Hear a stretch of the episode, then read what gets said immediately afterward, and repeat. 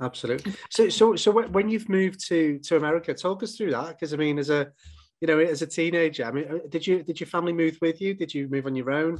You know, how, how was that experience? Oh, no, I went on my own. Um, so it was it it was a great experience, and I would 100% recommend it to any young golfer that aspires to go to America. If you think it's scary, yeah, it might be scary for the first bit, but everyone else is in the same boat as you. Yeah. Everyone's come from different parts of America, different parts of the world, and you're all there together.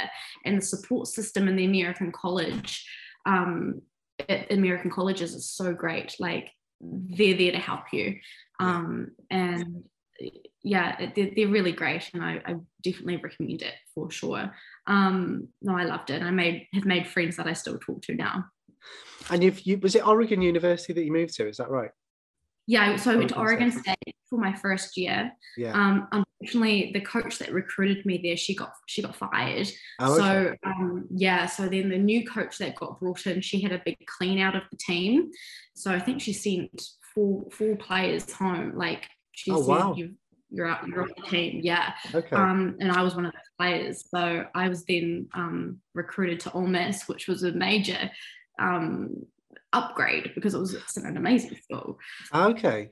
Oh, yeah. so it's actually worked out the better for you then, the fact that that happens. Oh, a thousand percent. Like I wouldn't have asked for it to work out any other way. Yeah. So, so with regard to when you moved to college, then, um, what what were you studying as well as uh, as well as well as playing golf? I think I changed my major six times. like you on the outside it looks like so fabulous but on the inside like no. I, I i did i went from business i went from hospitality management i went from um i think i did some yoga classes. I not that it's a major but that was a class that i did. Yeah. Um and then i i finally stood on journalism. Oh wow. Okay. Yeah fantastic so um, in, in, in, in, terms of the yeah it was great yeah it was good in terms of the golf it's, itself, you've obviously mentioned already that you had some successes there.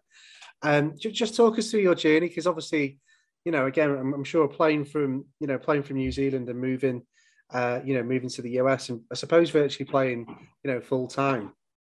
How how did that um, one impact your game, um, and two in terms of the the competitive nature of um, of your golf game? Would you say that there are any particular things that sort of developed from there or any particular experiences that's put you in a great position to to sort of kick on beyond college golf what, how would you describe that yeah so gosh professional golf is in my opinion was very different from college golf yeah. um, college golf is very team orientated um, and professional golf you're out there for you um, and you're out there playing for money so you can keep going and keep getting status um, if you have a bad week, like it kind of means that it's a big deal. But if you have a bad yeah. week in college golf, you just try again the following week.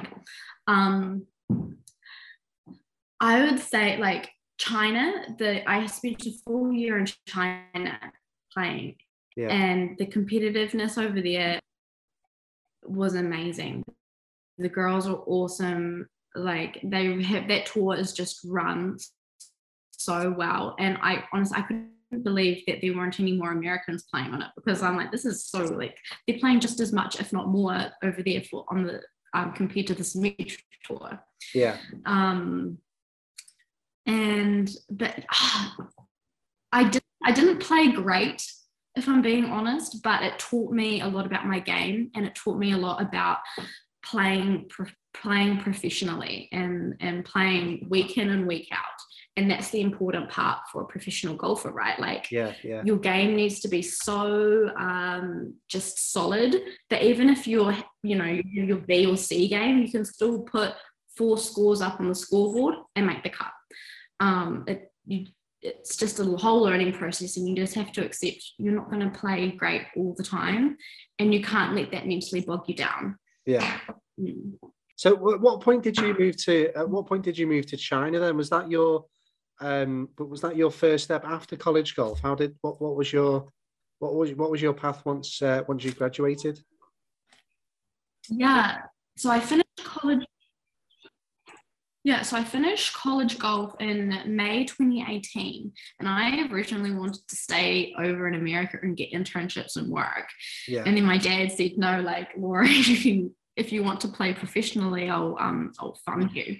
So May, I think May, June, July. So that six months later, I decided to go play Q school in China, and Okay. I played really well. I um, placed in the top 20 um, and got my full status over there. Yeah, um, and just ended up playing in China for the remainder of 2019. Back and forth, obviously. Like you can't. Gosh, I could not spend more than four weeks in China. I can just go back and forth. So what in, in, how did it were there you mentioned obviously there, there were many uh, players of other nationalities there. So was there i take it the, the majority was the was it predominantly chinese? Was there a mixture of korean? What what was the sort of the, the demographic like of that particular tour? Um, there, um, there were there were two from Australia, okay. And then there was uh, me and my friend Hani. Um, she is Korean, but she's born and bred in New Zealand. Yeah. Um, and then the rest were from Japan, China, Vietnam. Uh, uh, gosh, yeah, Taipei.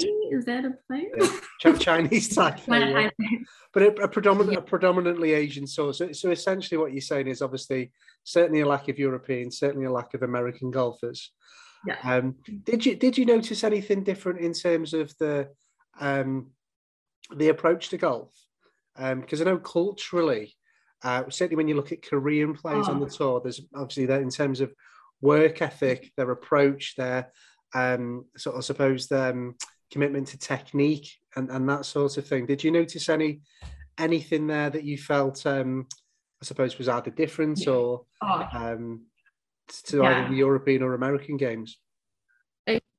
very. Yeah. Um very very seriously focus a lot on technique. They love the range. Um they don't make mistakes. Uh they i don't know if i would say the americans probably have more fun with it. Um Yeah.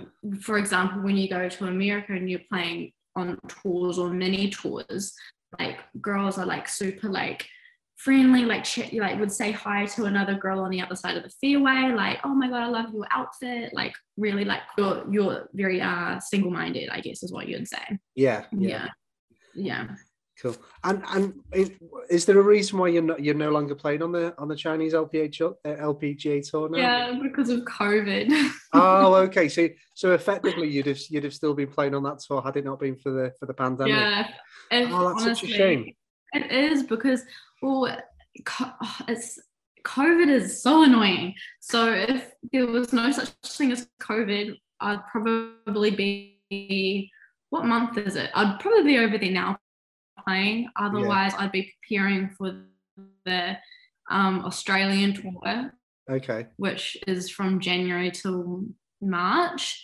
Um, and travel, um, you have to limit your travels down to pretty much one country and just spend your time there, which is going to be America for me in about six months' time.